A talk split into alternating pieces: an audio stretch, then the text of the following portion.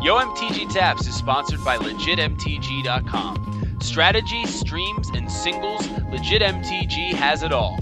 Oh, yeah, now us. So check us out every Friday on LegitMTG.com and stop back every weekday for more great Magic the Gathering content and product. I wonder who my competition tonight gonna be. I know it ain't gonna be nobody up in here. They up in here. They up in here. Magnetic F14 W Organized campaign, I'm on my third route. The album just dropped, I'm trying to get the word out. Superhero theme music, Ron sleep, walking, snoring. The less stressful part was recorded. My first stop was Sway in the morning, was greeted by Heather B. Toto was a fan since the real world on MTV. Now I MC, five fingers of death, couldn't chin check me. Not before I had to get bars right, rehearsing. Was asked about my upbringing, how long I've been working. And Sway's head rap, look bigger hand person. Was rhyming like it was a wake up show. Homie tough, I got raps for days. Gotta say something for Tony Touch. My phone is all sorry, I can't talk right now. I'm busy traveling, making my rounds. I sat down next on the schedule was Statik Selektah, Shaw Radio. Hey, everybody, welcome back to YoMTG Taps. Some of you for the first time, some of you for the next time, all of you for the last time. Of course, the last thing is, uh, you know, not always certain. Terry Funk has retired at least a dozen times from professional wrestling. I just saw a uh, picture of Dory Funk, who's like 70 years old, wrestling from just the other day. So never say never, but this is the last episode for now, and probably for a very long time. Uh, as you may or may not know, I am Big Head Joe, and I am joined by Stephen Marshall. Say hello, Howdy. Stephen.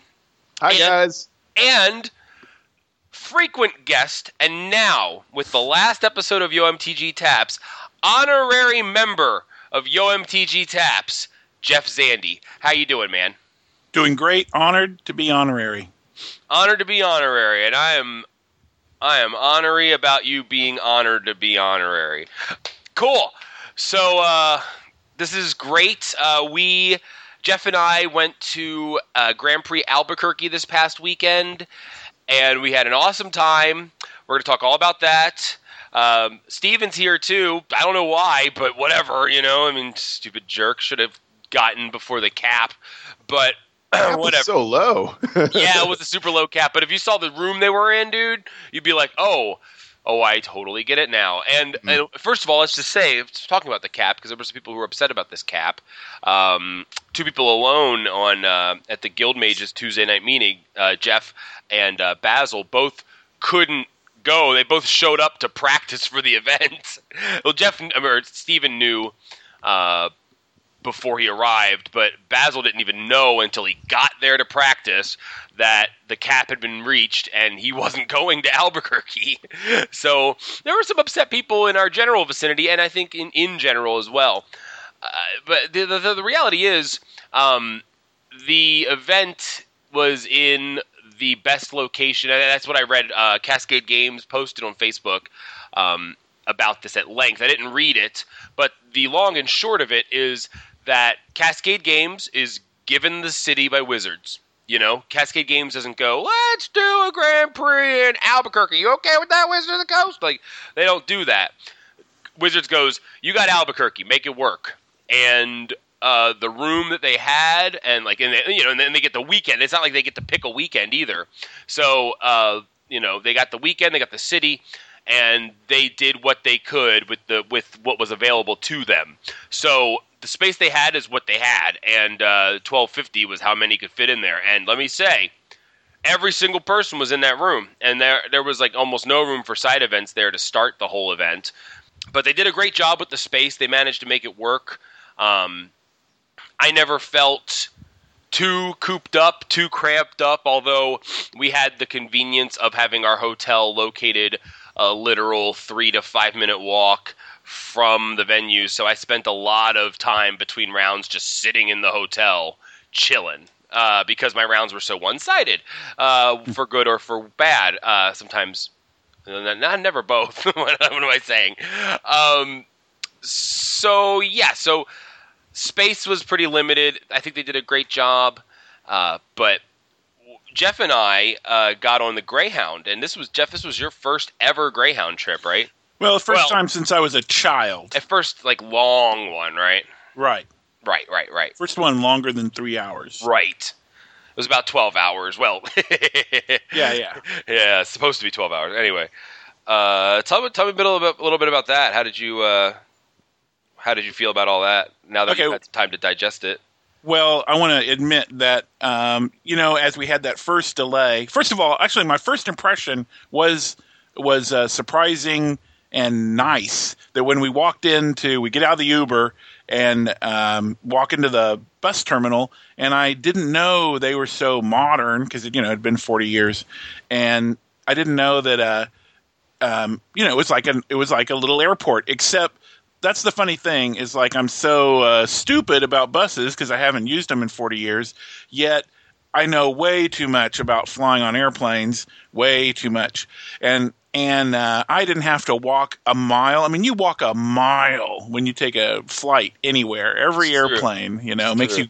So this is like a little miniature. It's cute. It's really kind of cute. This miniature airport, and um, and it was well organized and you walked straight to the front of the line in order to get our tickets and uh, the lady was you know very very nice but then the first Which is thing that the made me exception and not the rule. I'm sorry. But go I on. see. But anyway, but I, then the, the first time I had a little pause though, and um, and a lot more of the trip, I had these kind of feelings thereafter. But um, than than the excitement when I first walked in. I'm just, I, you know, I didn't walk through a metal detector. I didn't have to show multiple pieces of identifying.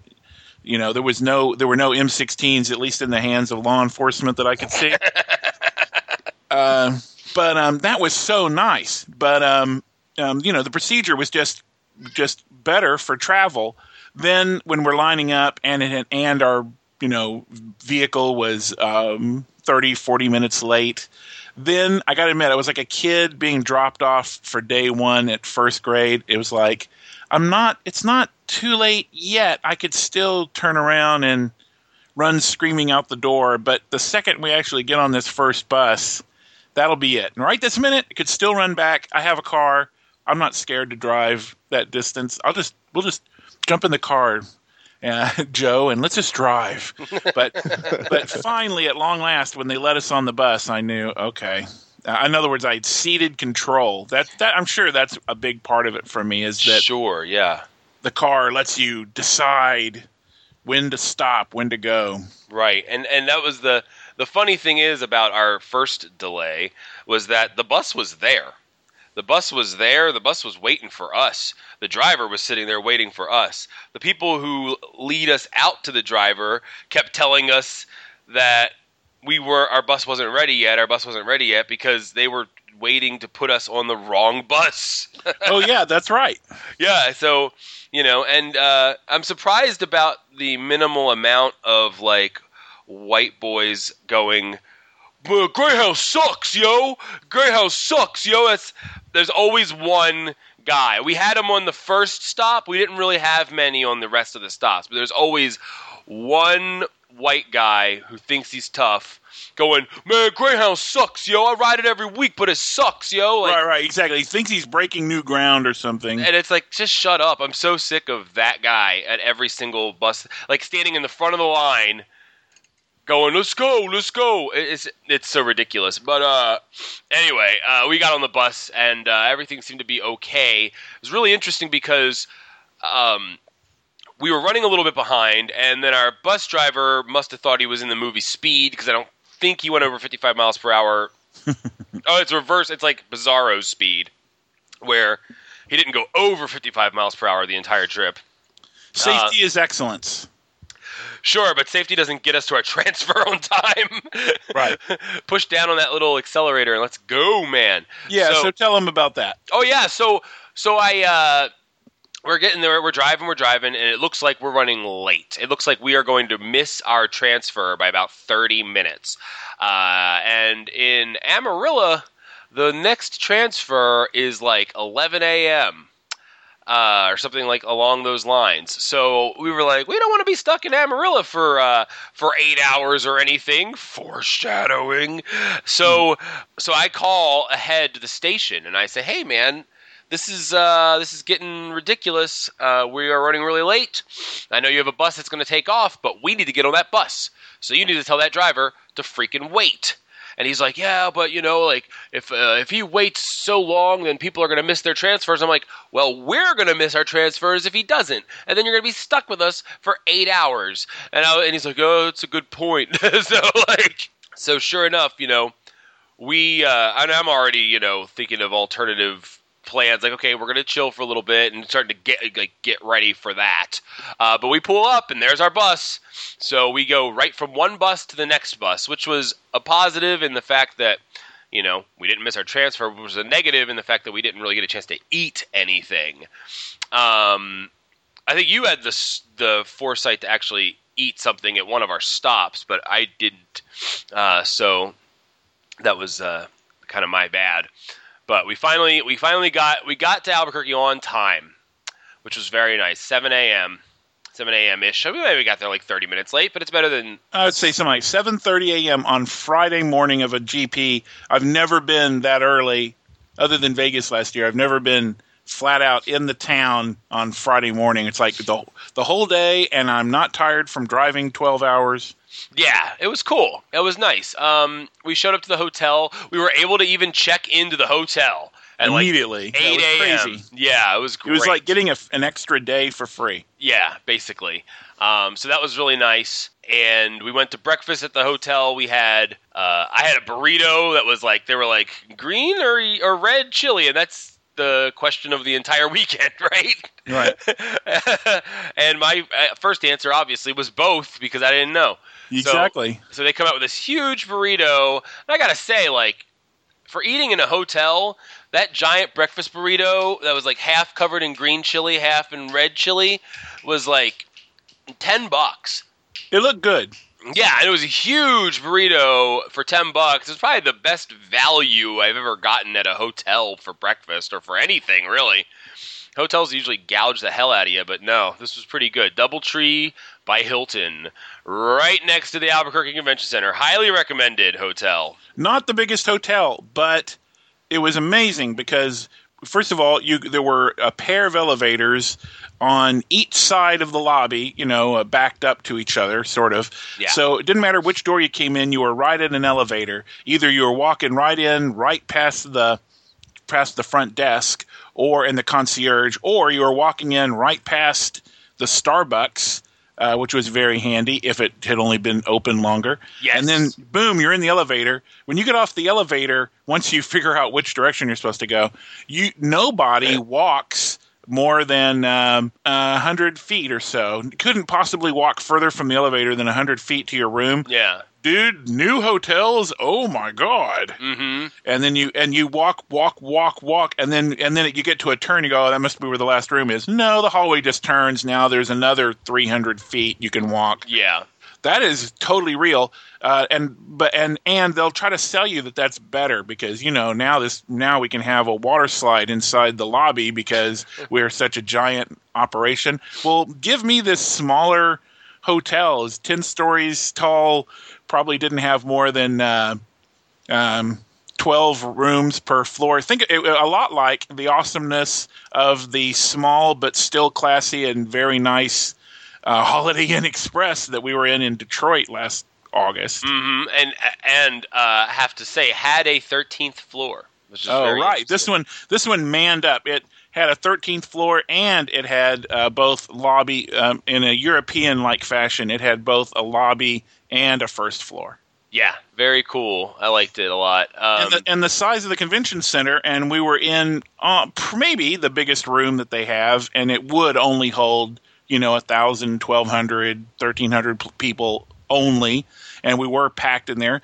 But the truth is, the facility was nice, and at least when you crossed the room, uh, you didn't you didn't need to stop and uh, you know and take on fluids because you were worn out. And This, this wasn't. This was the opposite, obviously, of Grand Prix Vegas oh last year Oh god, yeah, Vegas was a cavern. the first Magic tournament that I've ever said might actually be too big. right.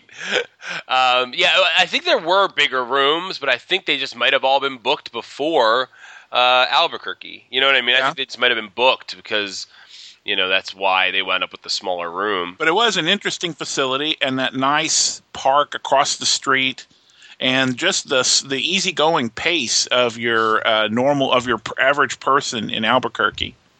I wish I, I really regret that I didn't get a chance to like um, get a picture of me singing a song from the big chair. Uh, Right? Ha ha. I know. I've th- I thought about that all weekend, and I never got over to it. I never even said it out loud to you. It's a, it's a giant double-sized Adirondack chair, I think made out of metal though, Yeah. not redwood. Right. But um, but still, it just looks. It's just a funny, interesting piece in the middle of this.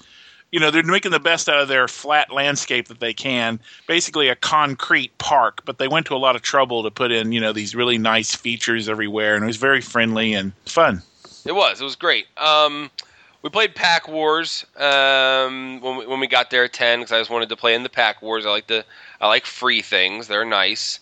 Um, and I forget what blew me out this time. Oh, it was the damn uh, the the Hydra, the freaking Yeah. uh, mythic rare Hydra. Because I had I had I had I always get blown out in Pack Wars so bad. I I have the best history of getting blown out in Pack Wars, and it's great. Like I don't even care. It's it's awesome. But like I got uh, Dune blasted at one Pack War.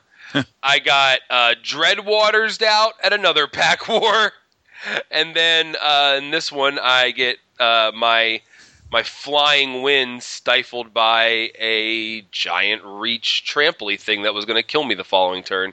So When- you know that guy doesn't have trample, by the way. I mean, you know, he's a Oh, mythic well- Hydra. Good lord! And yeah, he's got reach. But oh, are you kidding me? Well, reach was all he needed because I just needed to win and not because I think I was very low on life, but I had a I had a win if I could just get through the following turn, but he didn't let me. When, so- when I lost, I congratulated the victor as though he had put a lot of work in on his deck. well done, sir. I like what you're doing there. yeah, Oh, I really just opened this pack and added 15 land. You're a cheater because you have to play with 30 cards. See a judge, please. No, no, no. He- Anyway, fun. It was fun format for free. They gave away, obviously, uh, you know, 500 packs. right, right, yeah, because there were a lot of people uh, who did show up. You said there were a bunch of different flights, right? You, you Yeah, kinda, I think we, you know, sort of like rough count was more like maybe only 400 or something, but that's fine. That's anyway, that's neat. That's a neat little free. and they and they give away more packs too because if you win, you get another pack. right, that's right. So ton of packs. Yeah, ton of free packs to start off the day. They evidently had a tremendous number of booster packs. Seems like a good thing to have in uh, great supply for a limited Grand Prix. Yeah, we played that, and then we basically bailed on the convention. Did we ever even go back to the convention center that day? I don't think we did. No. Yeah, we uh, we we grabbed some supplies, and then we uh, headed back to the hotel and holed up and played some sealed, basically all day, just various sealed pools that we had opened and registered previously that we just started handing out to each other and building them up and then going for it and you know Build and- them, play them, rebuild them. Yep, and uh, that was that was fun. That was good practice. It really got helped me see a lot of the cards in the format, which I you know frankly hadn't even had a chance to see because I played so little of this limited format before then. So it was a good little crash course. Were, were there any distinct takeaways from that? I can't even remember. I'm kind of it's kind of vague. Are you saying from our practice? Yeah, Well, it helped me a little because I was definitely after the pre-releases and even uh, maybe my first sealed deck after the pre-release. I really was really stuck on red green. It was Right. kind of like it was so easy to see red green werewolves that I was having a problem seeing other stuff. that's right. I remember you saying that too. when and and when I first talked to other started. people, they said, "Oh, uh, well, if there's any average deck you just go to, it's more like uh, green white." And even though even though that's you know bordering on obvious and all that, even that was a revelation to me. It's like, oh, the white cards, but there's no werewolves. Well, there don't have to be werewolves, Jeff. There's other things you can play. I have a question. yeah, Uh, playing sealed, I've, I only played like one or two of the sealed leagues on Modo yeah, for the pre, uh, pre-release, which is just a great way to do it. Um, Yeah. the the fact that there could be up to three rares in a pack does that make like the variance between like the power level of the different pools much higher? Or did you notice that at all? Not really. Uh, I don't. I don't pay attention too much to rares, you know, because we've all got them. That's the thing. Like we've all got our rares. Uh, we should be playing them, and we should be playing ways to deal with other rares. So, Mhm. you know, I I, I tend to I not agree that it should be it it should be um, you know accounting for some difference in in uh, variance, but but I, I don't think it's easy to detect that. Okay, I was just curious. Yeah, I, I don't, I don't, I didn't really notice it. It never went. I never went. Oh, how does this deck have so many rares? It never felt suspicious to me. I never felt like a deck had a suspiciously high number of rares. So I guess if that's any help, Yeah, my, my my sample size was like two, and like the power level between the two of them was like dramatically different. But that was just because you know, I mean, some that just happens with pools, and I only have like a sample set two. But it was like I noticed that some of them I had rare flip cards in, and I was like, oh, that's like that's why I had like a deck that could play like four rares. Wouldn't you normally? Right, and Already and, and do yet that. it wasn't. Yeah, it just wasn't the perfect deck of all time. Yet you're going, Yeah. oh wow, I, I do have a good number of rares Yeah, in, I in don't know. this deck. what was the name of the place we had dinner at? 'Cause we had some after uh, after our practice. Well, I guess in between because we went and practiced some more. Um, We ate at the Blue Kitchen, or as they call it, Cocina Azul.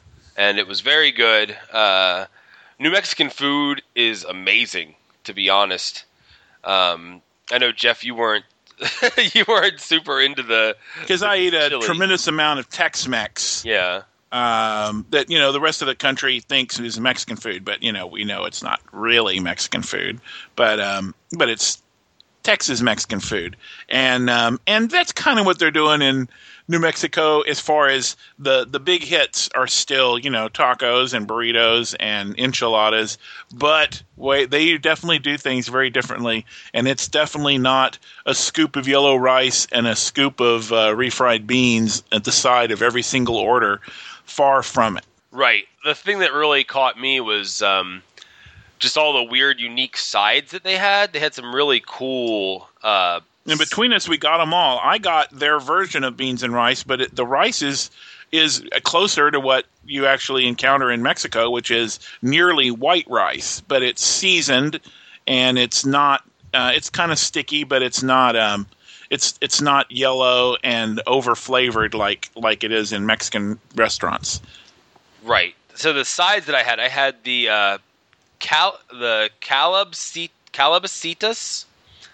I had the fideos, which was the soup with like pork in it. It was really weird. Um, I don't mean that in a bad way. it was just it was just different. Um, I can't remember what else I had. Maybe the Right, but that first thing you said, it was um, it was uh, kind of like a little pasta side. Yeah, yeah. It was like pasta. It was very interesting. It was like pasta in like like a soup almost. It was so weird. It was a little pasta, and it was good though. And then the um, like the veggies. It was like corn mixed Yeah. with. That might be the papitas. The corn mixed with like zucchini. Right, But zu- zucchini. the zucchini was like was like melt in your mouth soft Really? which was really cool, and the flavor on it was amazing. That might have been my favorite, and I'm not even. You saw me turn down veggies left and right all weekend, Right. And, uh, but that was probably my favorite part of the entire meal. But then the uh, the enchiladas that we had Right. were nothing. They were. I mean, you would think enchiladas. You think rolled up thing, sauce on top. Hell no. This was like. It was like savory pancakes. Two yeah two tortillas laid out flat with the enchilada in the middle but not rolled up Right. so and layered so in. it, one big old enchilada essentially two tortillas so in a way two and you know this would have been two enchiladas any place in texas but here it was one big round enchilada Yeah, it was it was really good. So with ribeye meat inside Yeah, and the chips and queso. The queso came in a bowl made out of a tortilla of a tortilla, flour tortilla that we definitely ate. we definitely ate the entire right bowl. and lots of times you know you'll just you know crush you know queso and chips just because you know they're there and just because you're hungry and you're waiting for your food but no these chips were delicious they were amazing chips. and that queso was uh, had a tremendous amount of actual cheese in it. I mean, you know, not Yeah. a not a cheese food derivative that melts easy and you know and that doesn't cost as much. This was really this was a very good appetizer. Very good. Some of the best chips and queso I've ever had, which is just odd. It's like never, I never thought that they'd, you know, do chips and queso in such a way that made me go, made me question all the previous ways I'd had it. But, Right, exactly. You know, I was just like, wait a minute, this is so much better than what I know. What's going on? Tonight I'm going to the baseball game, and uh, because of that amazing chips and queso from New Mexico, no, I will be. I will definitely be staying away from ballpark nachos tonight. yeah. Besides, everybody knows it's hot dog night. It's dollar dog night. ah, nice, nice. I have not been to a dollar hot dog night in a very long time. the number is five. Yeah, Jeez. Five in short order. no doubt. Me and my brother ate that the what what is it the Rangers Yeah, dog? the, the boomstick. You talking about? Yeah. The Oh my two-foot-long god. chili cheese thing. Two me had- and Lawson, me and Lawson went crazy on it, and I thought it looked like we are going to eat it in five minutes. In fact, the two of us ate half of it. it's so funny. Uh, yeah, last time I was there, I had the uh, the the the meat potato. You know, the potato stuffed with meat Right, that you can get at. Uh, I actually had one recently at uh, Sonny Bryan's. Um, good both places. yeah, yeah, absolutely, very good. But anyway, uh, let's turn into a podcast about food. Oops. Uh, but anyway, the food, yeah. So uh, awesome dinner in Albuquerque, and um, it just you just get the feeling you just couldn't. Two things you almost can't go wrong in Albuquerque. The food is good. Yeah, But it's, let's- it's let's- all covered in green chili sauce. Get that. Go ahead and get that through your mind ahead of time before true. you go there. let's get the rest of the food out of the way right now so we can talk about content for the rest of the show. So, uh, Saturday night, we went to this place called Q Burger, and we had amazing burgers. Some of the best burgers I've had. Right. Uh, my burger was, um, I forget, it was like Kobe beef, and then it came out with um, this goat cheese that they like lit on fire. Right. They like charred it. It was actually, you know, it was deep fried. It was like a triangle of deep fried goat cheese that then they set on fire again in order to get it melty, in order just in time to slide it on top of your burger in front of you. Yeah, it was so freaking good. And then uh, the, the, the talk about the ice cream sandwiches because Right, and then a judge earlier. Um, um, it always comes in handy. Judges have so much useful information about the stack and how cards work. But um, Brian Spellman from uh, Colorado also walked over and showed me a photo of. He says, "Dude, you got to go to Q Burger. It's right down here. You got to do this. You got to do it. You have to go." And then he said, uh, "Here's a picture." Um, he showed me a chocolate milkshake that had, yeah, it had red chilies on top of it oh my god, uh, so that you could have that Aztec experience and also fulfill the legal obligation of serving red and green chilies at every single restaurant in Albuquerque. and then he showed me the um, ice cream sandwich sliders. oh man, Three ice cream sandwiches made out of fresh cookies and um, and a very very nice, not just restaurant copy ice cream um, between each one. So you had so three ice cream sandwiches. Each one has a different ice cream, and each one has a pair of cookies that are a different flavor than each of the other sandwiches. And and it's six fifty, and it's too much dessert for one person to eat. how can that be six fifty? That seemed like like twelve dollars worth of dessert per plate.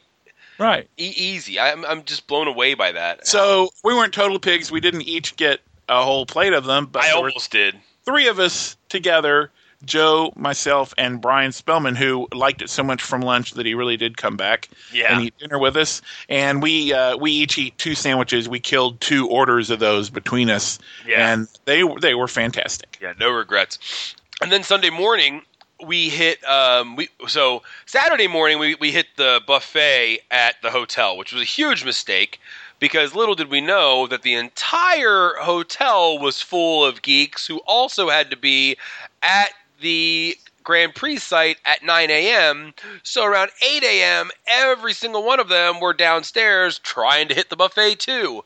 So we had to like fight for silverware. for, Right. I gave up on trying to get a drink, to get a glass for a drink at some Right. point.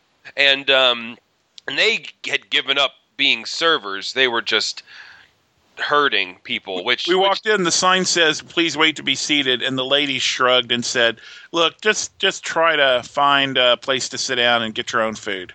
Right. So that was yeah, so you know, that's like one of the few times in my life that I didn't tip because there was no there's nothing to tip for. We were not Right. served anything In any way. in any way. So, you know, and, and no complaints about that. Totally get the the dilemma they were in, but you know, you got to react accordingly. But uh, so, not wanting to repeat that experience on Sunday morning, we went to this place called Weck's, which was just a little ways up the road. Yeah, and it's like a Albuquerque chain. I don't know if it's in other places. I think it's a New Mexico chain. I don't think Yeah, but I'd never heard of it. Right.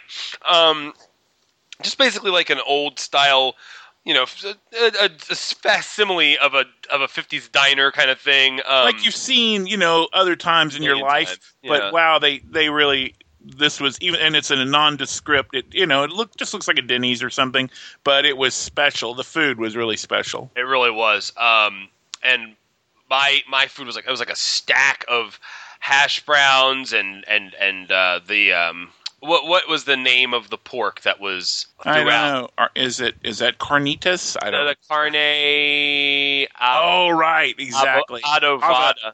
Ava Adovada. Adavada. You got it. Yeah, the carne adovada, which is like this pork. It's like uh, marinated pork. Uh, it's kind of in everything. Um, Yeah, very. that and eggs and oh, it's just freaking good. And and and and the price was right. You know, it was just Uh, but could you have gotten um, if you if you'd won it? Could you have had red or green chilies at this I point? had red or green chili on Yeah. it. I had both. Absolutely, that's what I'm saying. Yes. Inescapable. I had a single pancake and bacon and a side of raisin toast, and and they were wonderful. Seriously, Yeah, they had um they had red and they had green chili for sale by the jar, and at that point I was like, no, I'm good. I've had I've had enough. I'm good. I'm done. So, uh, yeah. but Uh, it was great. It's a win. Anytime you can just stay out of McDonald's for a whole weekend, yes. that's a that's a solid win. You didn't have to uh, have uh, pizza airdropped to the hotel or anything. Yes, and then um, then the last thing that we had before our endless Greyhound trip back, we had what was the place called? No, I can't quite pull up the name in my brain. But a uh, Brazilian steakhouse. It was Tejas de Texas de Brazil, in light, New Mexico. So New something Mexico like that. But uh, I would say, you know, that it was um, um, not as fine an establishment as many Brazilian steakhouses. However, it had a it had kind of a little bit more of a family feel. Um, it was not low rent. It was you know twenty three dollars at night, but that is significantly cheaper than the nighttime prices at Fogo de Chao, Texas de Brazil, um, Rodigo, uh, or whatever it's called, um, Rodizio, the one from the, another chain. Boys, Rhodesia, called Rhodesia. But it was it was good. It was definitely good. Yeah. Tremendous amount, tremendous uh, supply of different kinds of meats were drug over to our table, and we ate a lot of it. Absolutely, we sure did. It was very good. I had a great time. Uh, so now we've gotten all the food out of the way. All the food is out of the way. Now, just just get it over with. Just, this is we, we're just, uh, we we were going down that path. Let's just keep barreling down that path. Let's get that out of the way. The rest of this show will all be magic content. All right. So um, Saturday morning, uh, we played in the main event of GP Albuquerque, which was Shadows over Innistrad Sealed, because this was my last Grand Prix event. I, I, I wanted to register my pool. I wanted to do the full thing, so I did not pay for the sleep-in special. Uh, I did have to stop Jeff on his way to checking the pairings and remind him that we had buys. I was like, "We have a buy. Don't check it. We're good." I checked our. But I, but I was to say, I, for the exact same reason, I didn't take the sleep-in special either. Uh, I like it better. Yeah, I like opening my own boosters. yeah, it's fun. Uh, it's just fun to be a part of the process. So, uh, did all that, and the deck I wound up on. Uh, so I had some pretty good white cards. Um, I had enough to consider a light to heavy splash because I did have um, both the red white and the black white tap land.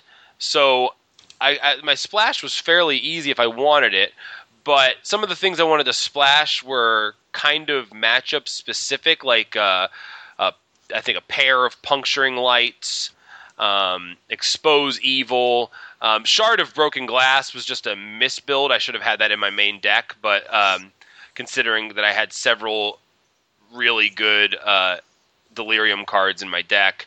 Um, and another card that was in my sideboard that probably should have been in my main deck because it wound up being very good for me throughout the day was Hound of the Farbogs.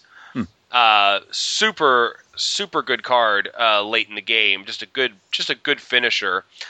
Um, because it really does put a lot of pressure. If if you're if you're mounting, you know, a win, if you're coming up for for a win, um, having to deal with that on top of everything else you've dealt with, when you're just trying to like keep parity to not lose, that thing just screws up that plan big time because it's like I played two creatures essentially, you know, like Yeah. you know so it, it really does help you win that that race um, but i wound up going with a red black deck um, anchored by a foil olivia mobilized for war which is pretty sweet uh, there was also a from under the floorboards in my deck um, and i don't remember if there were any other rares because I already took them out and sold them. but uh, uh, I know those two were were significant. Um, unfortunately, I didn't realize that you could gain life off of from under the floorboards for like the first three rounds. Oh no.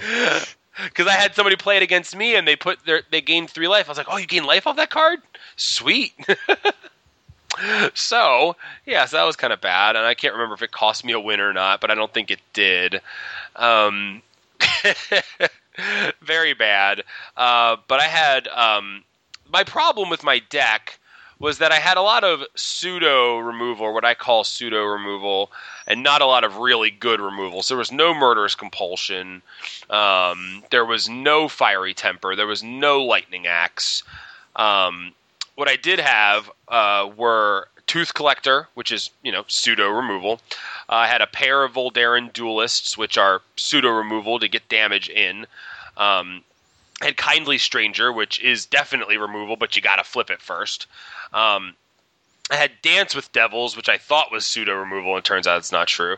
Um, I had a pair of dead weights, which I thought were pseudo removal, but turns out they're actual removal, and um, and that's basically it for my removal. And the rest of it was just red black, um, unchecked aggression. I'm talking about drawing a line in the sand here, dude. Across this line, you do not. um, and uh, so I mean, had like an incorrigible youths, a pale rider of Trostad, uh, uh, Ghoul Caller's Accomplice, Gibbering Fiend, um, Kessig Forge Master, Gatstaf Arsonist were a nice little bomb. Uh, Ghoul Steed, uh, Cursed Witch, uh, Crow of Dark Tidings, um, and uh, that's pretty much all the creatures other than the pair of Voldaren Duelists and the Kindly Stranger that I had mentioned. Um, so there wasn't a lot of creatures, but I don't know. The, the deck the deck did okay. So the deck was it was interesting because I either won really fast or lost really fast every single round. So um, a lot of my I almost I don't know, maybe my first five, six rounds were all 2-0, either for me or for my opponent. Um, some matches, I remember like my first loss of the day, I was I wasn't tilted, but I was angry with my opponent because they took so long to blow me out. Like I had no chance of beating this deck, and they took them 40 minutes to win two games. And like and like he was like good games. I was like, yeah, play faster next time. I just straight up was just like, play faster. Oh, I was like, I was like, yeah, play faster next time, because he kept going like, uh, moved. Uh, he's like, he, I forget what he kept saying. He kept saying something like, um, can, uh, can I move to attacks? And I go, please. I was like, will you please move to attacks? He's and at one point he goes. He, he gets to a board state, and the board state was not that complicated. He goes, "I'm gonna need to take a minute," and I went, "I know." No, there's nothing worse than when you're getting blown out and the but the person's still timid as hell. yeah, they just couldn't. They just couldn't win. And you, you part of you just goes, you know what? Uh, let me show you how you're going to beat me. You do this, you do this, you do this. Bada bing, bada boom. I'm out of here. But you don't want to. You don't want to do that. It's like no, let him learn how to do it himself. Yeah, if they're not if they're not smart enough to know how to beat you, maybe they're not smart maybe enough. Maybe they'll screw up. Maybe. Yeah. Uh, I've had yeah, I've had several matches like that where I'm like, I should just concede. I mean, they have the win. They're taking forever. This is stupid. I'm hungry. And then like they'll just like make a terrible attack or something, Yeah. and you'll get down to two, and then eventually win it. Where it's just So like you know, you just know on principle. You just ah, I can't. I shouldn't just scoop. But wow, they've got me. Yeah. Right. yeah, Um, so anyway, so throughout the day, um, I wound up boarding out because I kept dealing with a lot of three toughness things, which we knew about. That was not a surprise going in.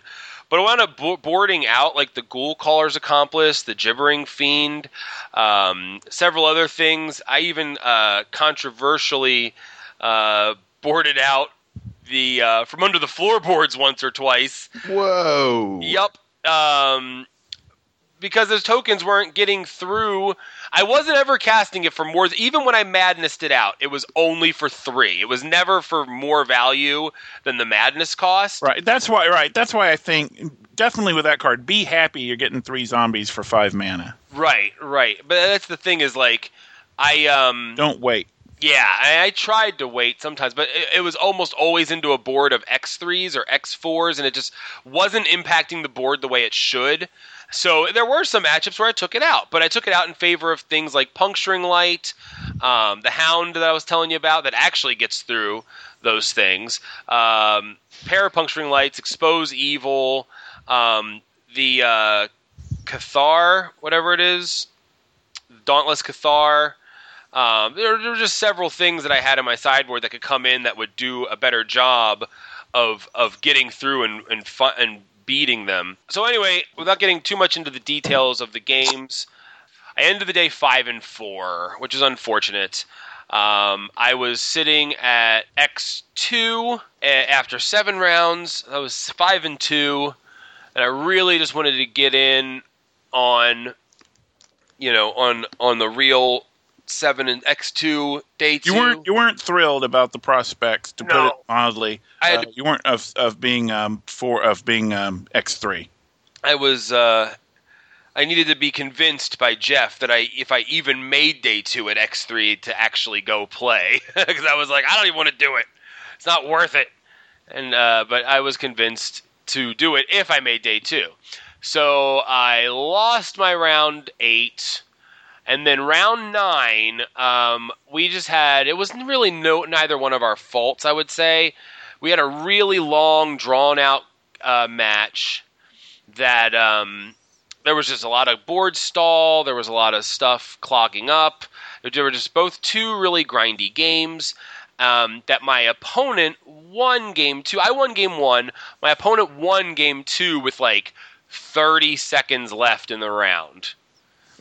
So we're going to game three, and we're both X and three, and I think you know where this goes. So I'm like, we do not have time for a game three, man. You know, blah blah blah. And uh, we go to time, and I say, listen, you know, this is my last Grand Prix. I would really love to end my last Grand Prix on a, you know, on a, on a day two, uh, et cetera, et cetera, Greyhound, et cetera, et cetera. Just you know, making my case. Sure. You know what I mean?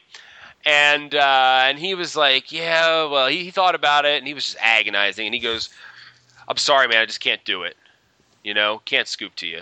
So earlier at the beginning of the thing, he was ta- I was talking to him at the beginning of the round, and he was saying how he had never day two to Grand Prix before, and um, you know he was on the cusp. This was the first Grand Prix that he ever had a chance to day two at, and uh, so he says I can't do it, and I said, all right, man. I grab the slip, I start filling it out. I fill it out two one for him. I go, good luck at your last at your uh, on your first day too. You know, so I gave him the win because to me, and honestly, like what a crappy way to end your uh, Grand Prix career than just like just totally like scum someone out of. It's not it's scumming. I, he didn't do it for me. I had every right to not do it for him, but The What- spike draw. but what a what a bad way to end things. And I really feel like, you know, with this being my last Grand Prix, I feel like his first day two is far more significant and important than my last day two. So that you had to be convinced to play in. so I had to uh yeah, right. Right. Right, exactly. that I was already like not wanting to do because uh, of what I knew was coming the following day. It's a circle of life. scooping him in was the right way to, was the right thing to do. Um, even even with even if he was a jerk about uh, not scooping me in because he wasn't. He really did think hard about it. The pained look on his face was obvious. Uh, but he just, you know, he's like, I've, I came from a long way too. You know, there's not much there that's really, you know, convincing me why you should have the win and not me you know. But then when I thought about it, there was stuff that convinced me why he should have the win, you know. And I was just like, okay, you know what? It's an experience. Who knows if he like gets to go to a lot of these, and and you know. So I'd rather end my career on goodwill rather than yeah, you gave him a chance to be a great guy, and then um, in absence of that, you were willing to be a great guy. absolutely, yeah, And what you didn't do is let Cascade Games, and I'm not, you know, not, I'm not accusing Cascade Games of anything, but the two of you didn't let Cascade Games keep multiple sets of uh, stamped draft cards. You, in other words, at least one of you was going to get to use them. right, exactly. You- So- you could draw, and one less person would be in day two. Right, right. And I had no motivation for that. Um, but anyway, I don't regret it. I'd do it again in a heartbeat. Um, I'm glad that I got to play in the event.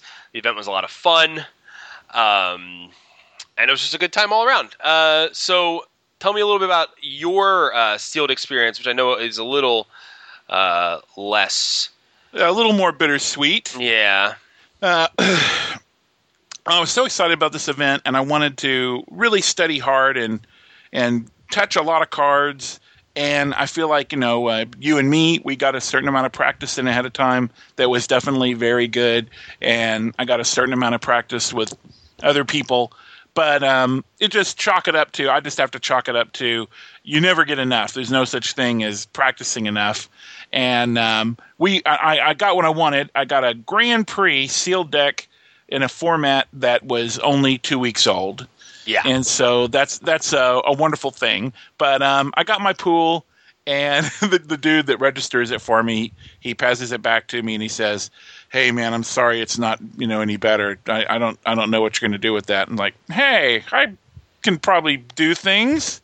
Um, well, I fell into I fell into red green pretty easily, and I am I'm uh, I am seeking help for my problem. where I kind of went to the easy road, but um, but it's also where the rares were.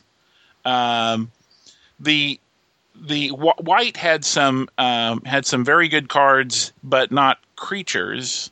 But had a few just interesting spells that I wanted. So um, so I end up splashing this uh, this thing. Um, I'm red green with three white cards.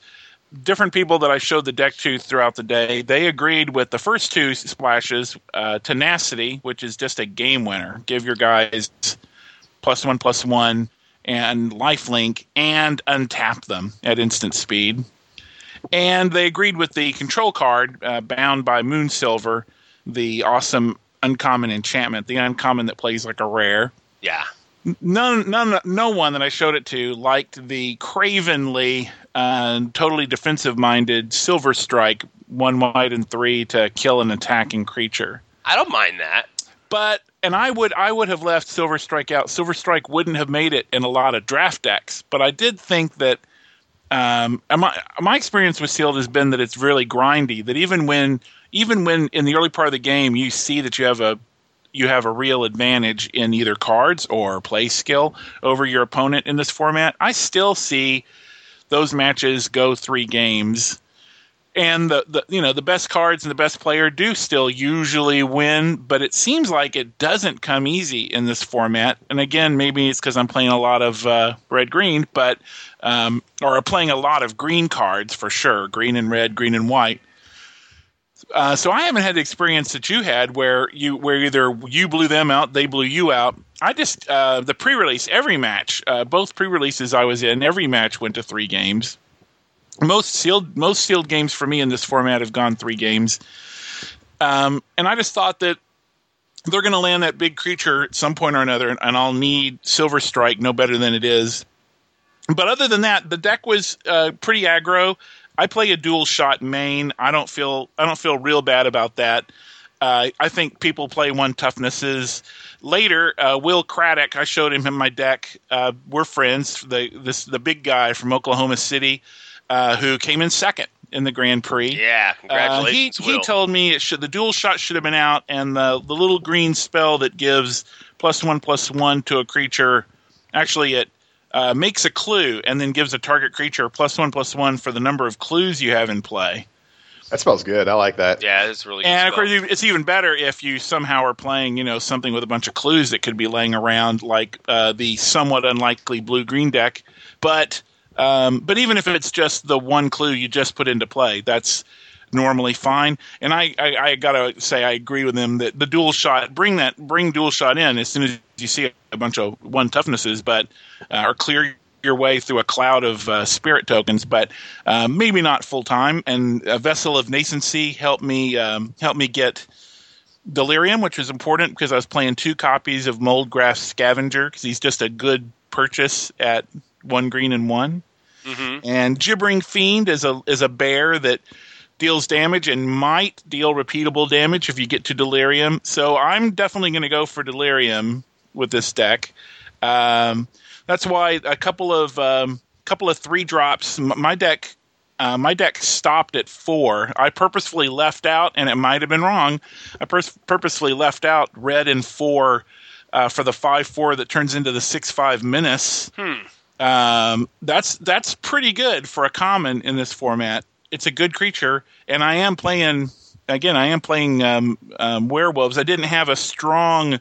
Uh, I didn't have a strong werewolf synergy where I required. I wasn't playing cards that required me to have as many werewolves as possible, and I wanted to be fast, so I left. I didn't have a five drop in my deck. Instead, you know, a couple of kind of not so great uh, three drops got on my deck, but they helped me get. Um, I played a pair of Wicker Witches in order to um, in order to be um, to always have something on the board on turn three, and to put an artifact in the graveyard when they die, right, right.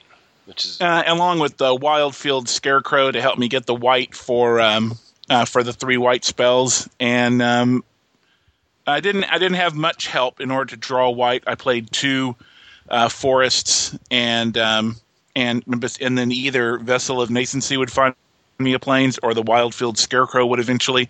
I didn't ever consider it to be important to be able to play any of the white spells early. right, And right. it was, and then uh, three drop rares sent with Sin Prodder and Geier Reach Bandit, and they're both you know kind of aggressive minded cards. Sin Prodder has a little bit of, uh, of evasion with Menace, but you're definitely not going to attack with that guy if there's a risk of him dying. So as soon as they have two untapped creatures, you're not sending him in because you can get free cards from this guy.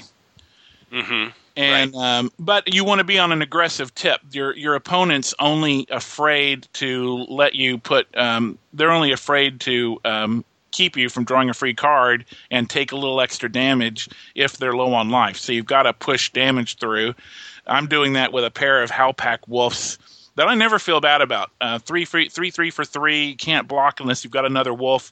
Well, in red green, you have other wolves. True. But but but if you don't on turn three, for example, okay, you, you I still think there's you can be aggressive with it, and you can feel okay about a three three that can't block. Sometimes it's not like he just flat out you know can't ever block.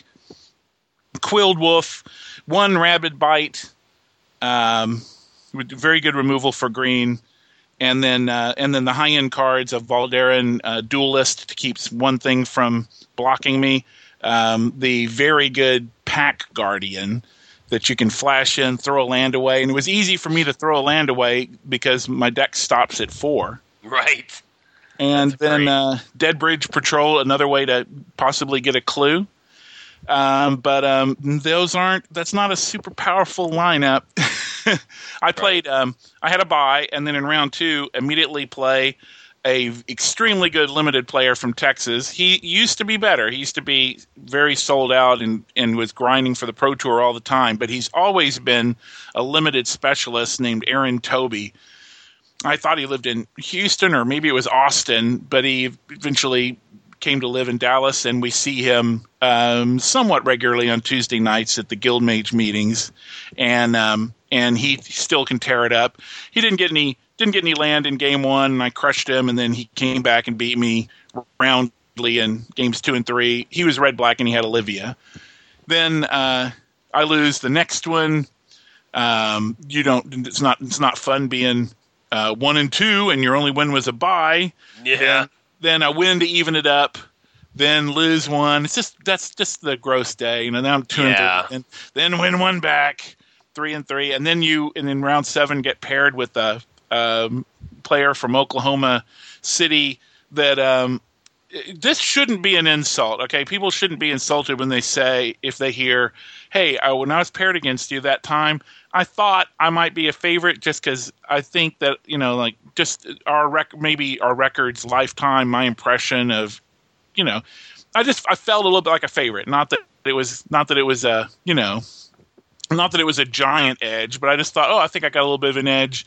Um, and she she's playing. Uh, um, oh, uh, she, she's playing black and blue, which I consider uh, kind of uh, harder to play, and I feel like the blue, um, the blue in this set lets me down a lot of times. I feel like it does creature wise. No, she, she knew what she was doing. This was an expert level zombie uh, deck with good spells, and um, and she she crushed me. It took three games, and it was you know good. It was a very good match, but nonetheless, I was three and four and out. Yeah, I, I got to see some of that match too, and yeah, that was that was a tough one for you. That was a really Right. tough uh, tough matchup. but it was it was it's so interesting how uh, you know it's just that thing where when you lose, but when the when the gameplay is impressive, you still you go "Ah, that was pretty. This would have been an entertaining match to watch. It's too bad I had to be the person in it that got beat.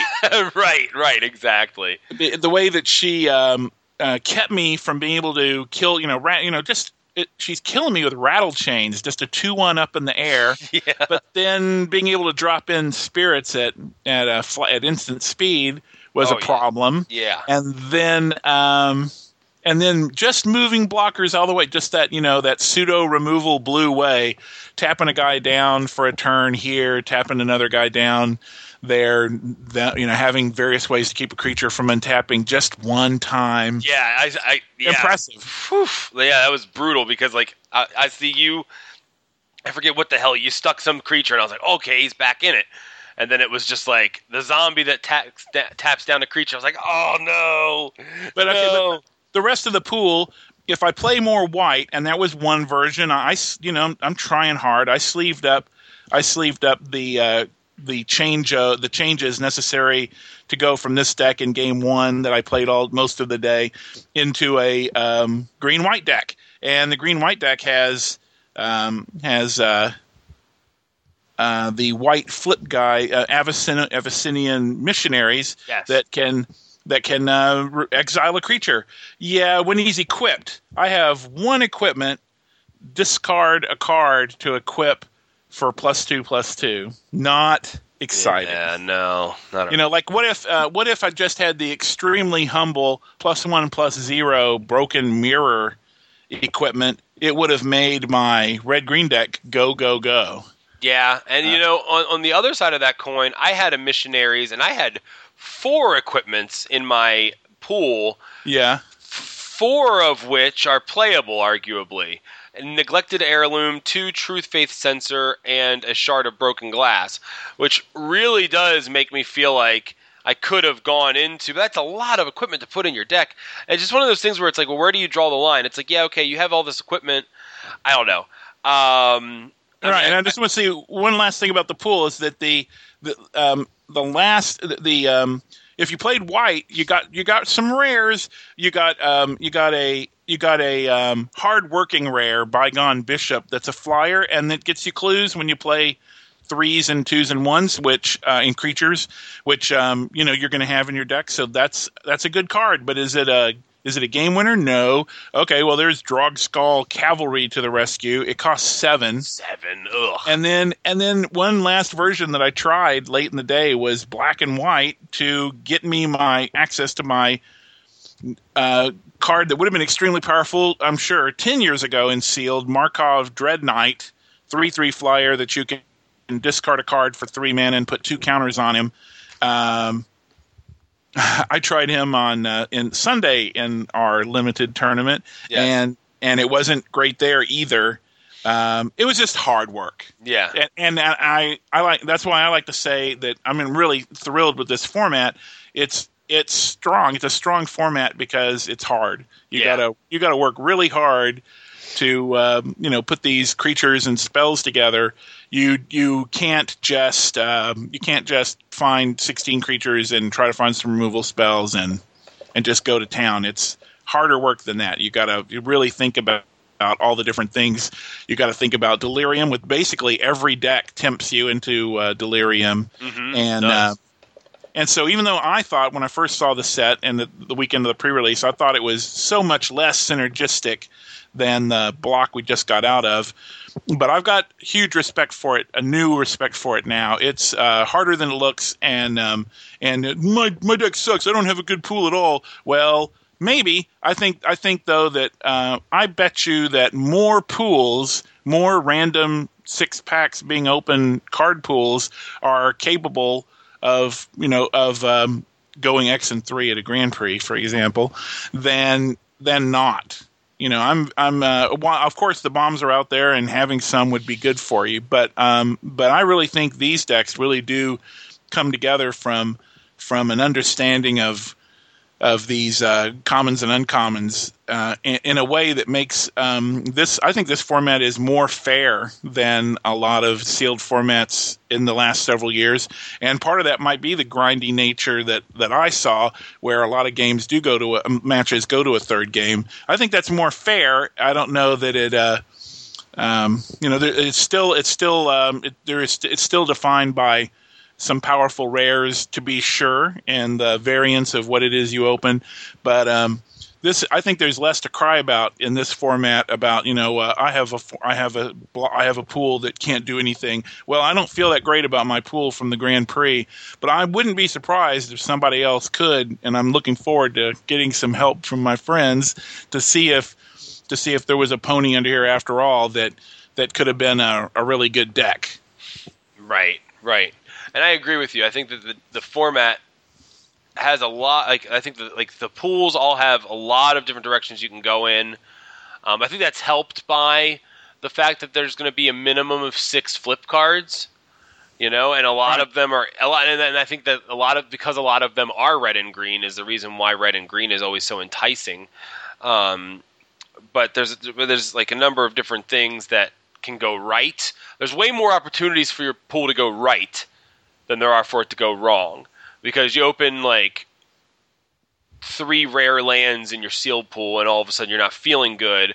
But when you open two rare lands in your sealed pool but then you also open two rare flip cards it totally balances that out and and totally makes your pool reasonable and even gives you some good mana you know? So it's actually like one of the few formats where i feel like opening the rare lands isn't a death knell you know like where a lot of people feel like it is or at least or i've never really felt like it was because i'm don't always like gravitate towards the rares anyway but like know, a lot of people feel bad about that and i think that it takes that feel bad away when you have the opportunity to actually open more than six rares um, you can afford to have one or two of them be lands and you can definitely afford to have one of them be westvale abbey because whoo boy that's well, how do you? But how do you feel about that? Um, yeah, I'm just catching on to Westvale Abbey that how good it is.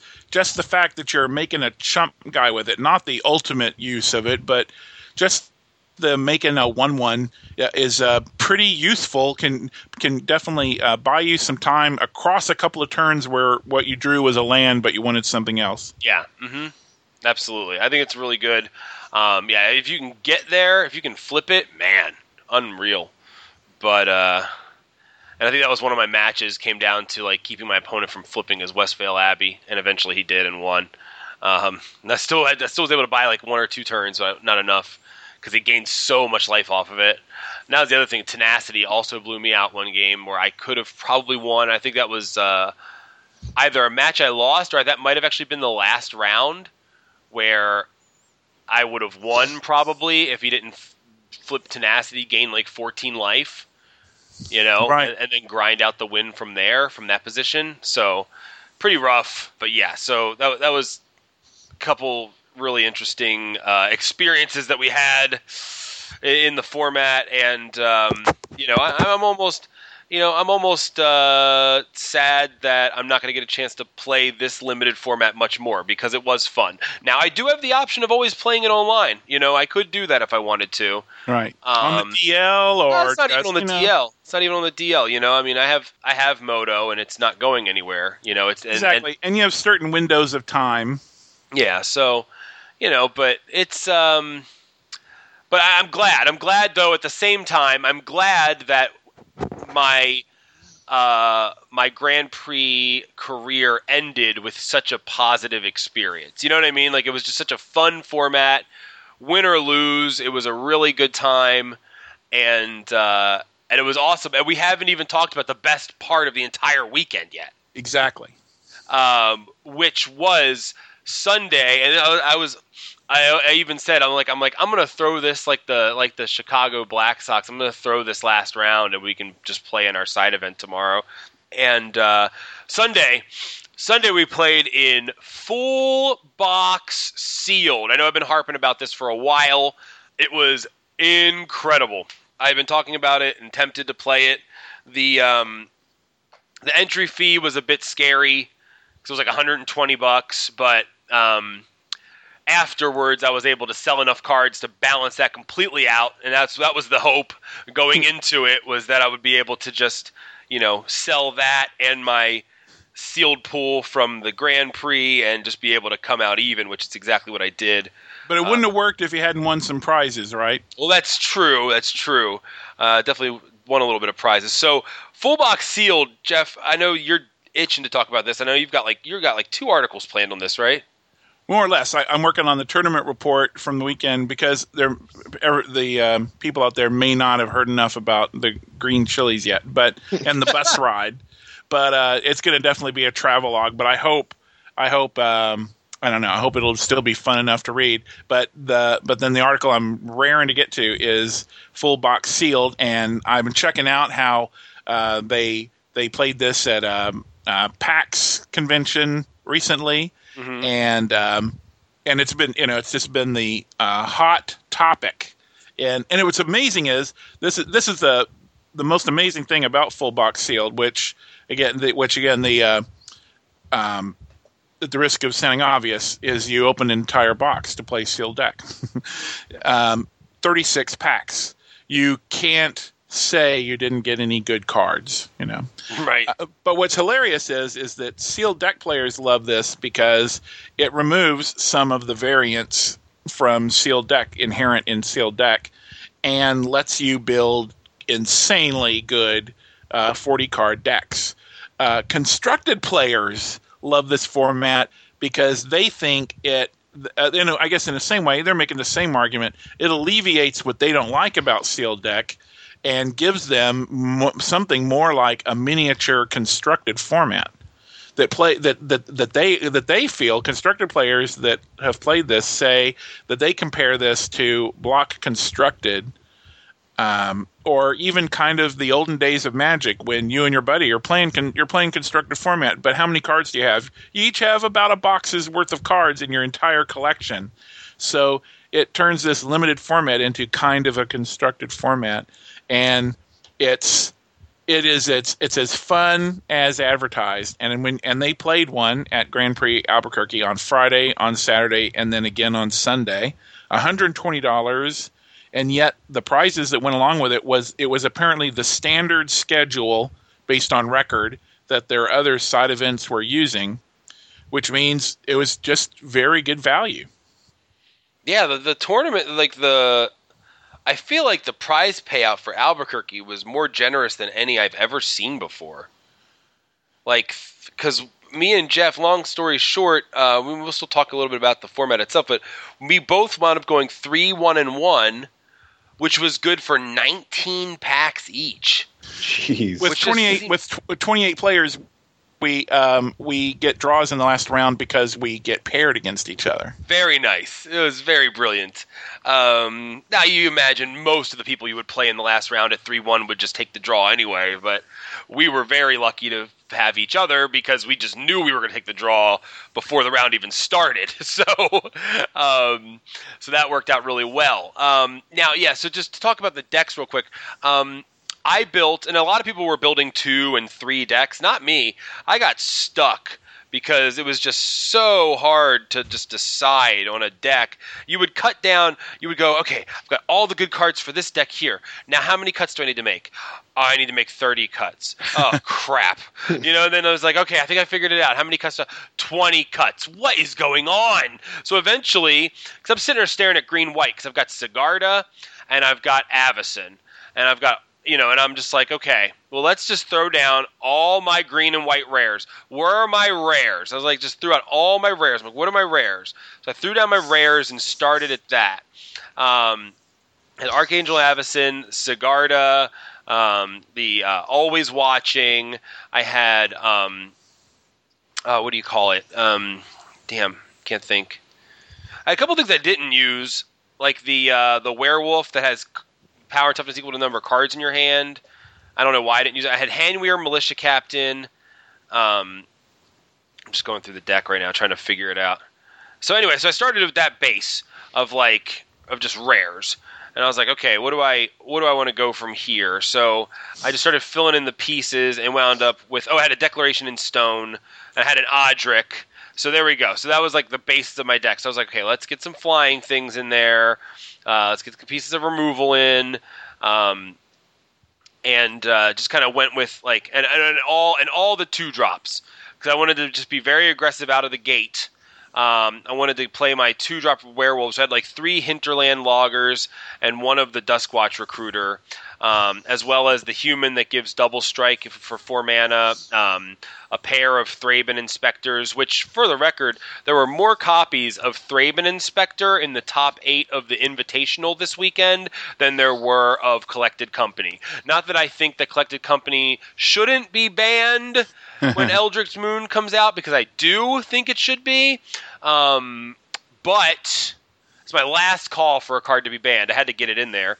Um, but it's just interesting that a card that seemed like a throwaway common in limited has been just showed up more, just more copies than the Boogeyman, which is just really funny.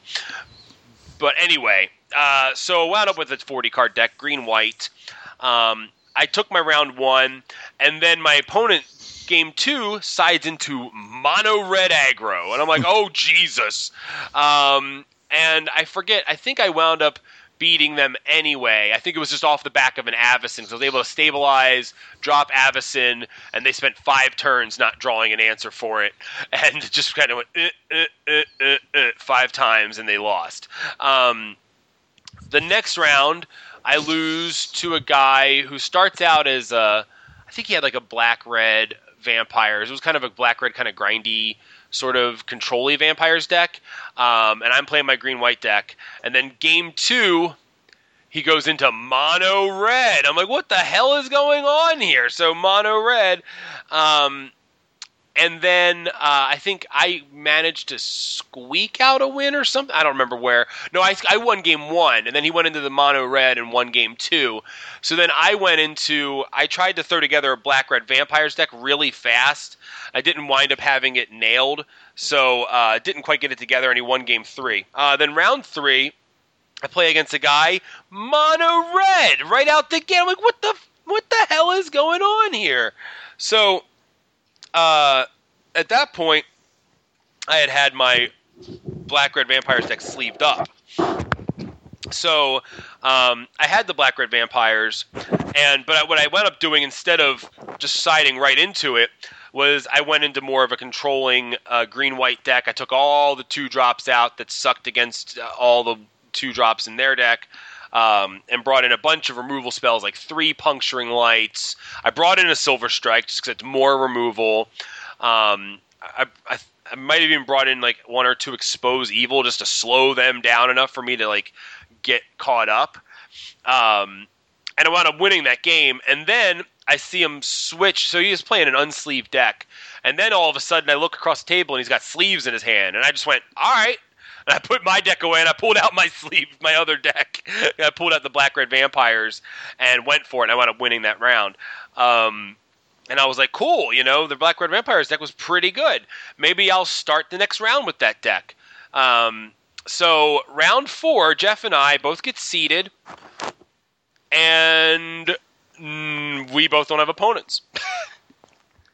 and we're like, what's going on? Why do we both not have opponents? So we're looking at each other, going, uh, what? Okay, like, and it was the side events. They were kind of loose on the on the free win, but eventually they gave us both the free win, which Jeff found out was because these two guys were playing in the main in this event, but then they really wanted to play in a side event. The Um, last side event of the day, the so-called extravaganza booster draft. Right.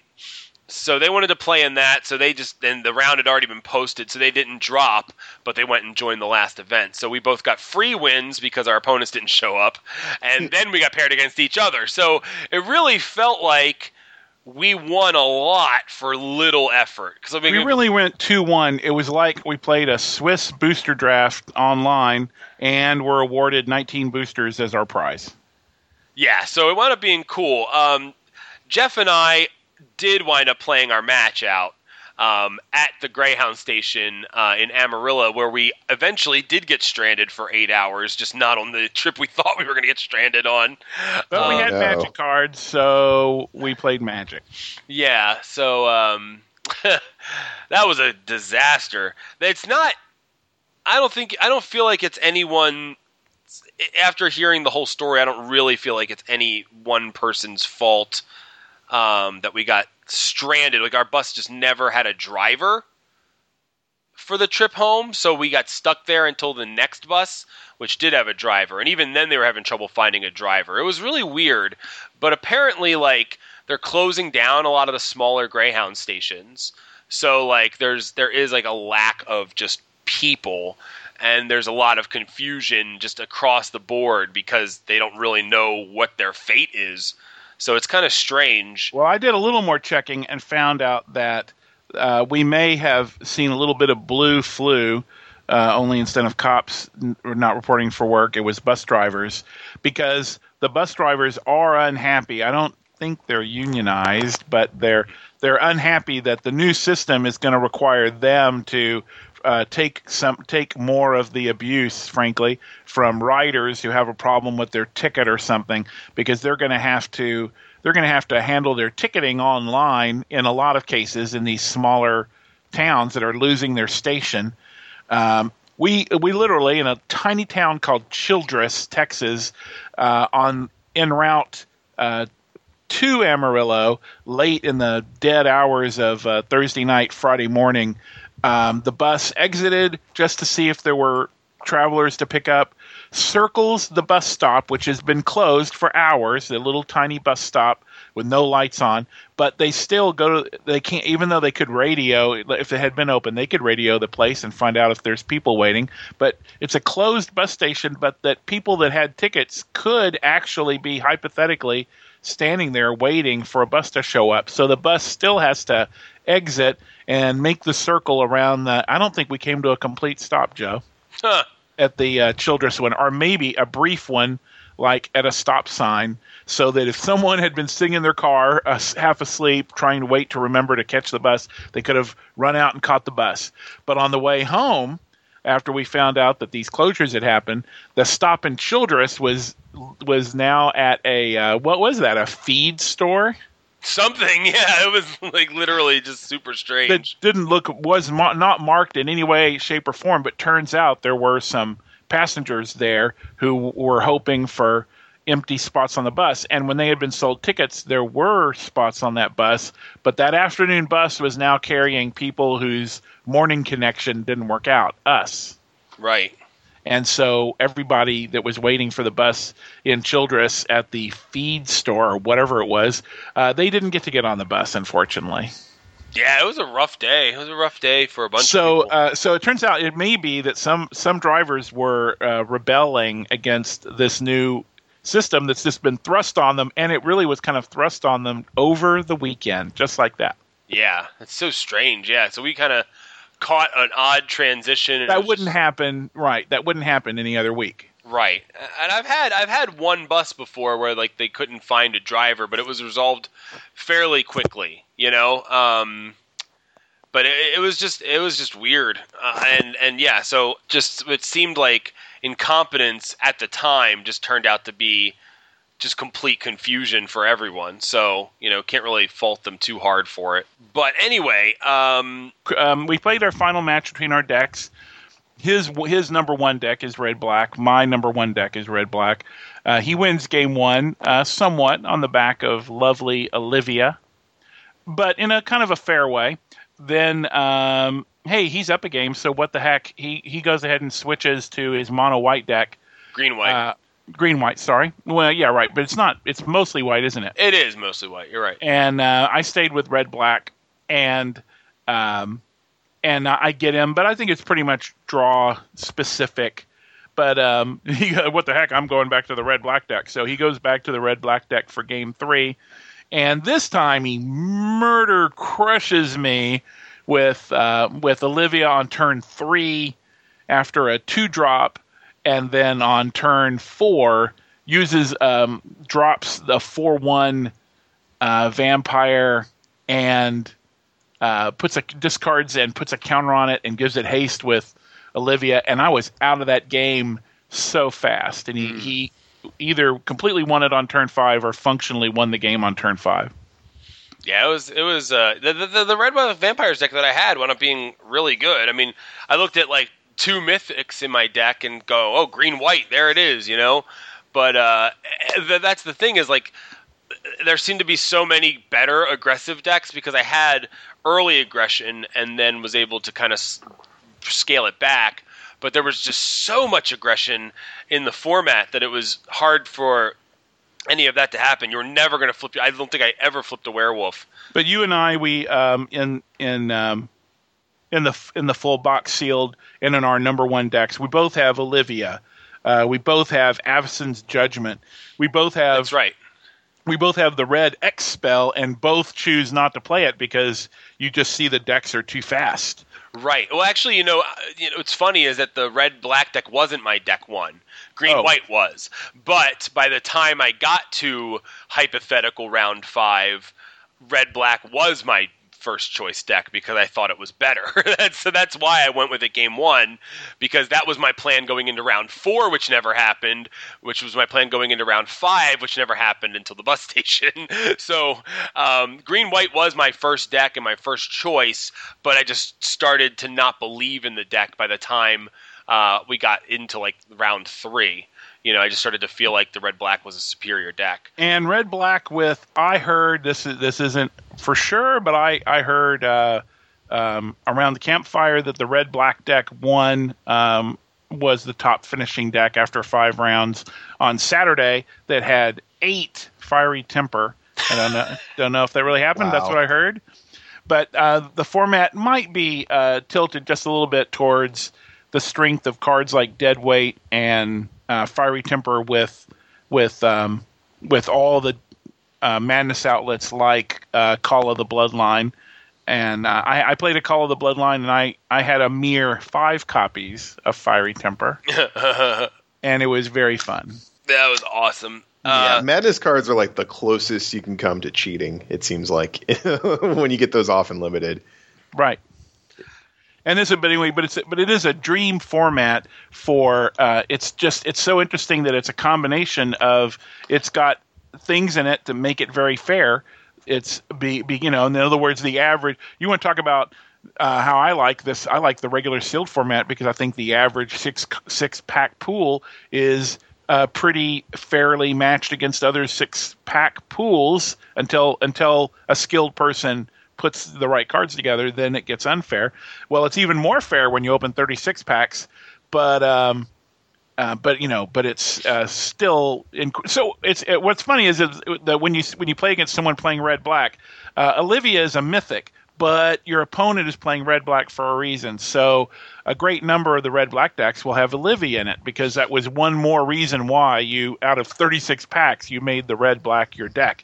If the deck you're playing is white, it's got always watching in it, not because every box has an always watching in it, but because the white cards clearly, you know, tilted for that person in favor of their best cards. One reason being because they had always watching. So the same way that in regular sealed deck, when you see uh, the colors someone's playing, you can start imagining what rares may have led them to choosing those colors.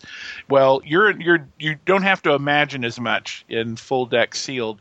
They have it, especially non uh, especially non mythics. Regular rares, uh, you've got whatever it is, you've got a third to a half of all the regular rares probably in your pool, very possibly.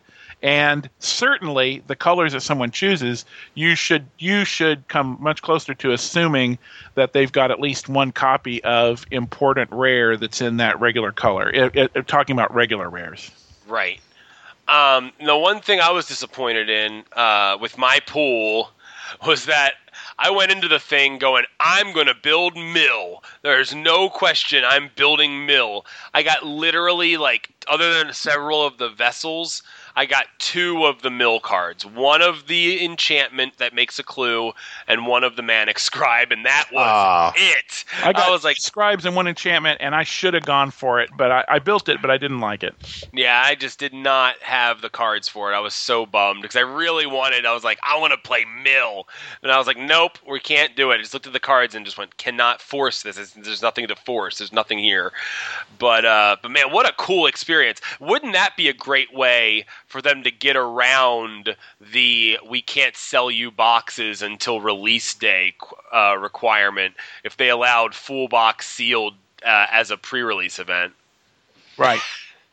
that would be so good. Which is what my old TO Edward Fox is exactly what he did uh, ten years ago, and got and you know probably got in trouble for. He literally we did do full deck, uh, full box sealed. Um, I can I can uh, you can be sure that I can document that if I needed to.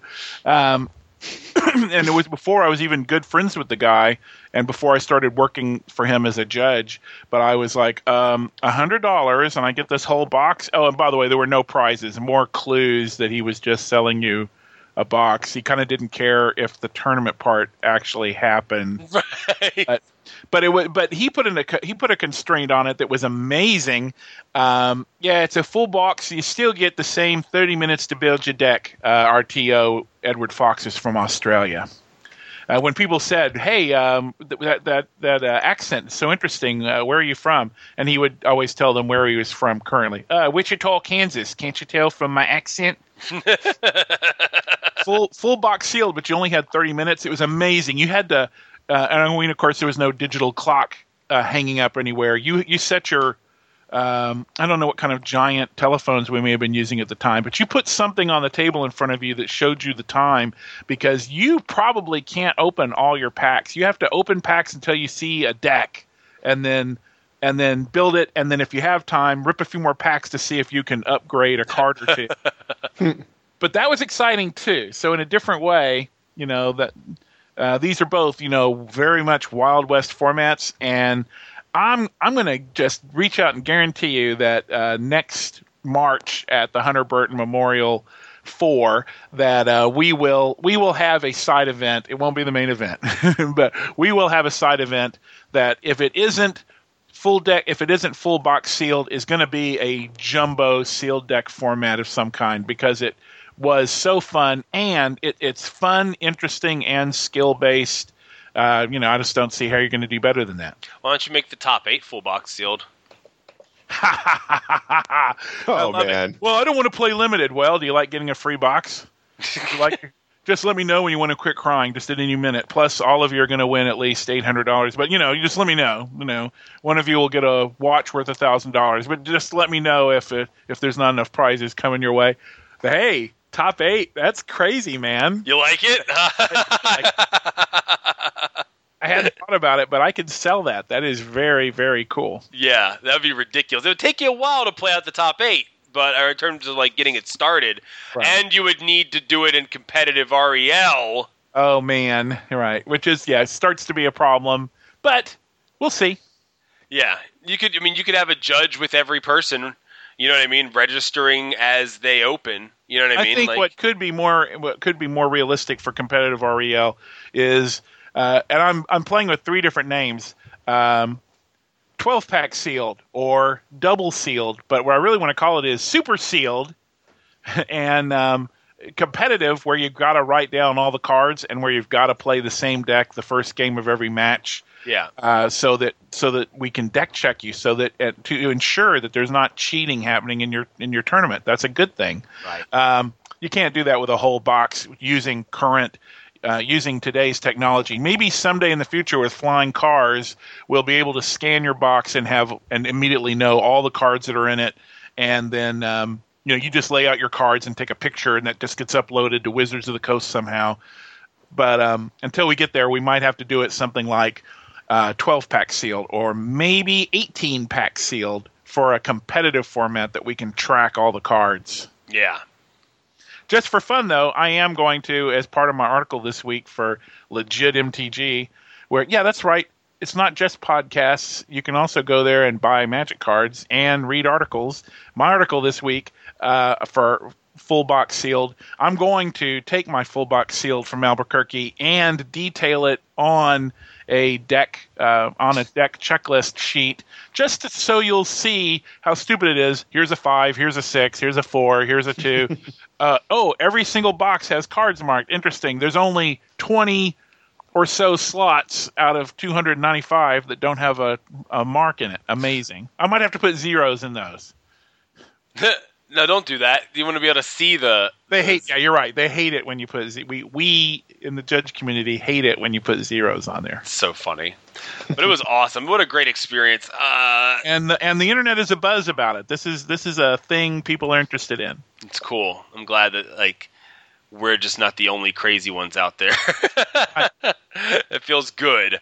And it also does scratch that itch. For, some people just want to be ballers too, you know. Yep. And so it, it even scratches that itch too. It's like me, I when I play, I play with an entire box.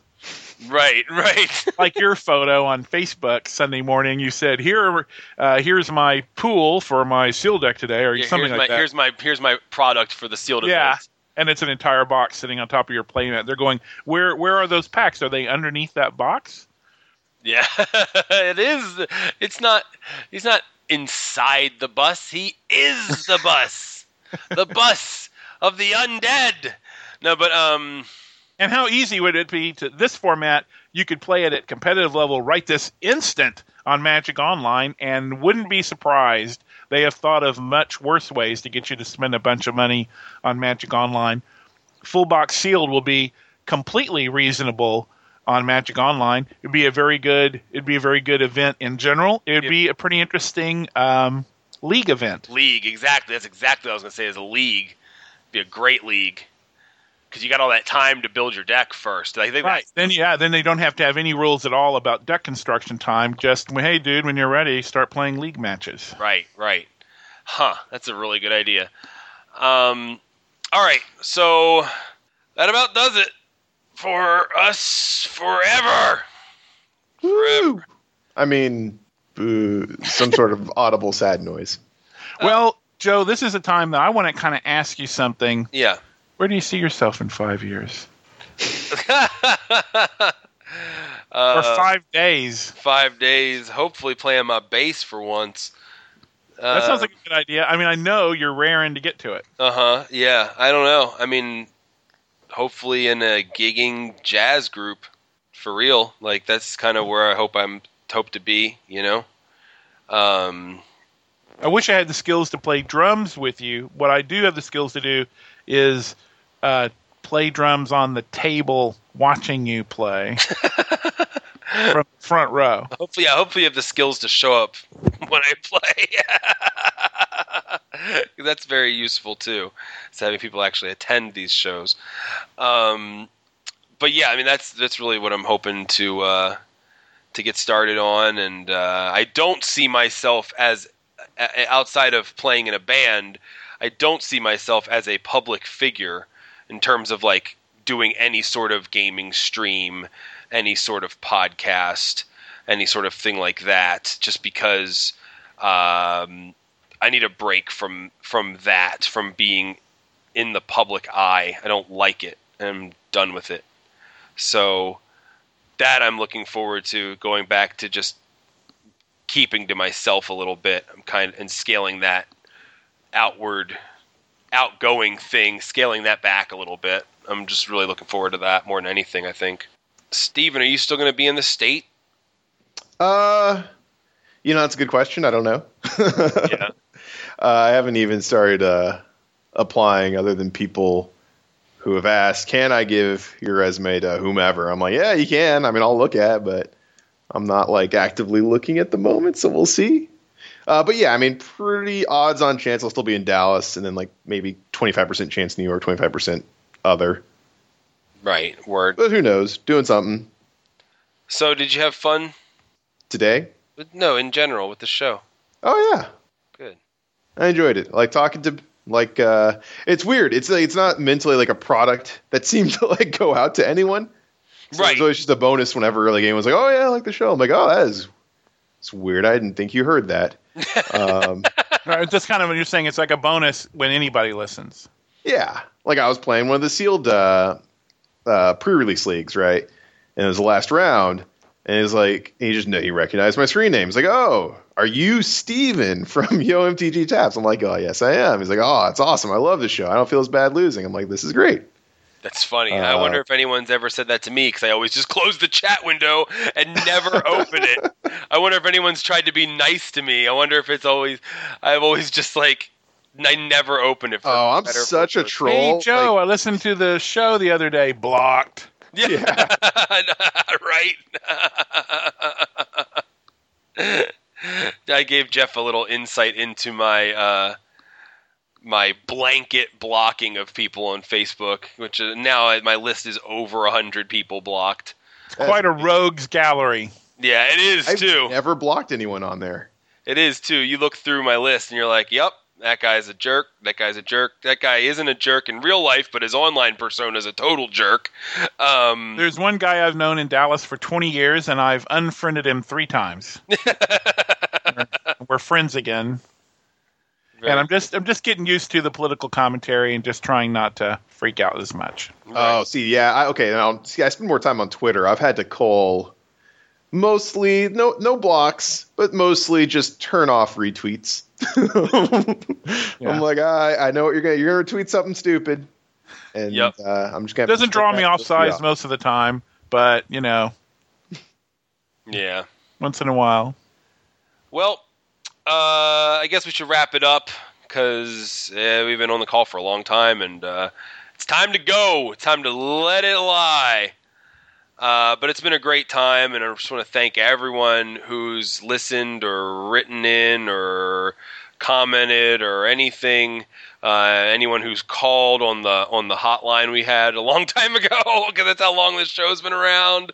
Um, it's just been really cool uh, doing this show for everyone, um, and it's been really helpful too um, for me because um, you know I have a lot of social anxiety that you'd never guess from meeting me, and that I don't really talk about much. And uh, the show is a really uh, has been a really good way to like battle against that, and um, so it's been really helpful. And you know, just getting you know positive reinforcement from people once in a while, and just getting those sort of comments uh, means more to me than than could ever even imagine. So it's just been great um, doing the show and and being able to bring it back. And legit MTG has been amazing. They've just let us do what we want um, all the time without restrictions, without trying to push us in a certain direction. Uh, Josh and Nate in particular have just been super helpful and super generous, and and I can't thank those guys enough. Um, they just have done more for us than uh, than than I I even thought would be possible. Um, but doing the show just in the way we wanted to, which in the way I wanted to, was to do it a little more low key than than Taps was the first time around. Uh, fewer guests, just kind of more me talking to Stephen um, a lot of the times about stuff we did and stuff we liked. And I think that's like, you know, being allowed to do that and not being like, hey, you guys didn't have enough guests. Like, that was super great because I just liked this version of the show a lot. You know, doing it was, a, was, was really fun. Um, so uh, it was great. Uh, you know, it's too bad Joey couldn't be here. Joey's in Italy. uh, but he couldn't be here. Uh, he may or may not have a recording uh, for us to uh, to play on the show, and if he does, I will play it right now. And if he didn't, Woo, shots fired. if he didn't, you didn't hear anything.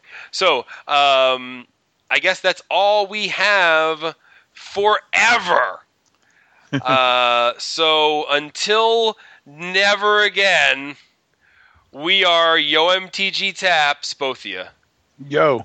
S- stop bitching. Uh, come on, Jeff. Okay, one, One, two. two, three. Stop, Stop bitching bitching and start Start brewing. Ruin. Happy Earth Day, everybody. Peace. Yeah, yeah, we're on to the next one. Yeah, yeah, the album's already done. Yeah, yeah, collect the funds before we do these shows. Gotta go on a press run. Yeah, yeah, we're on to the next one. Yeah, yeah, that album's already done. Yeah, yeah, collect the funds before we do these shows. Gotta go on a press run. Yo, the rhyme raise more eyes once I ride through the doors. Yo MTG Taps is available every Friday on legitmtg.com, iwantmymtg.com, mtgcast.com, iTunes, Stitcher, BrainLink, Telegraph, and via passenger pigeon at pigeoncast.com. Questions, comments, or free sticker requests that I will hopefully one day get around to can be sent to yomtgtaps at gmail.com. The intro music is the song Press Run by the amazing Baltimore MC You'll Never Know and is produced by W. Additional background music produced by Logic Marsalis. Purchase all of their music at magnetikmoments.bandcamp.com. That's magnetic with a K. Seriously, purchase all of their music. Find us on Twitter and Facebook to guarantee infinite happiness forever. Finally, make sure to check out my weekly limited stream, Head Games with Big Head Joe, every Sunday at 9 p.m. Eastern at twitch.tv slash legitmtg. Thanks for listening, and we'll see you next week.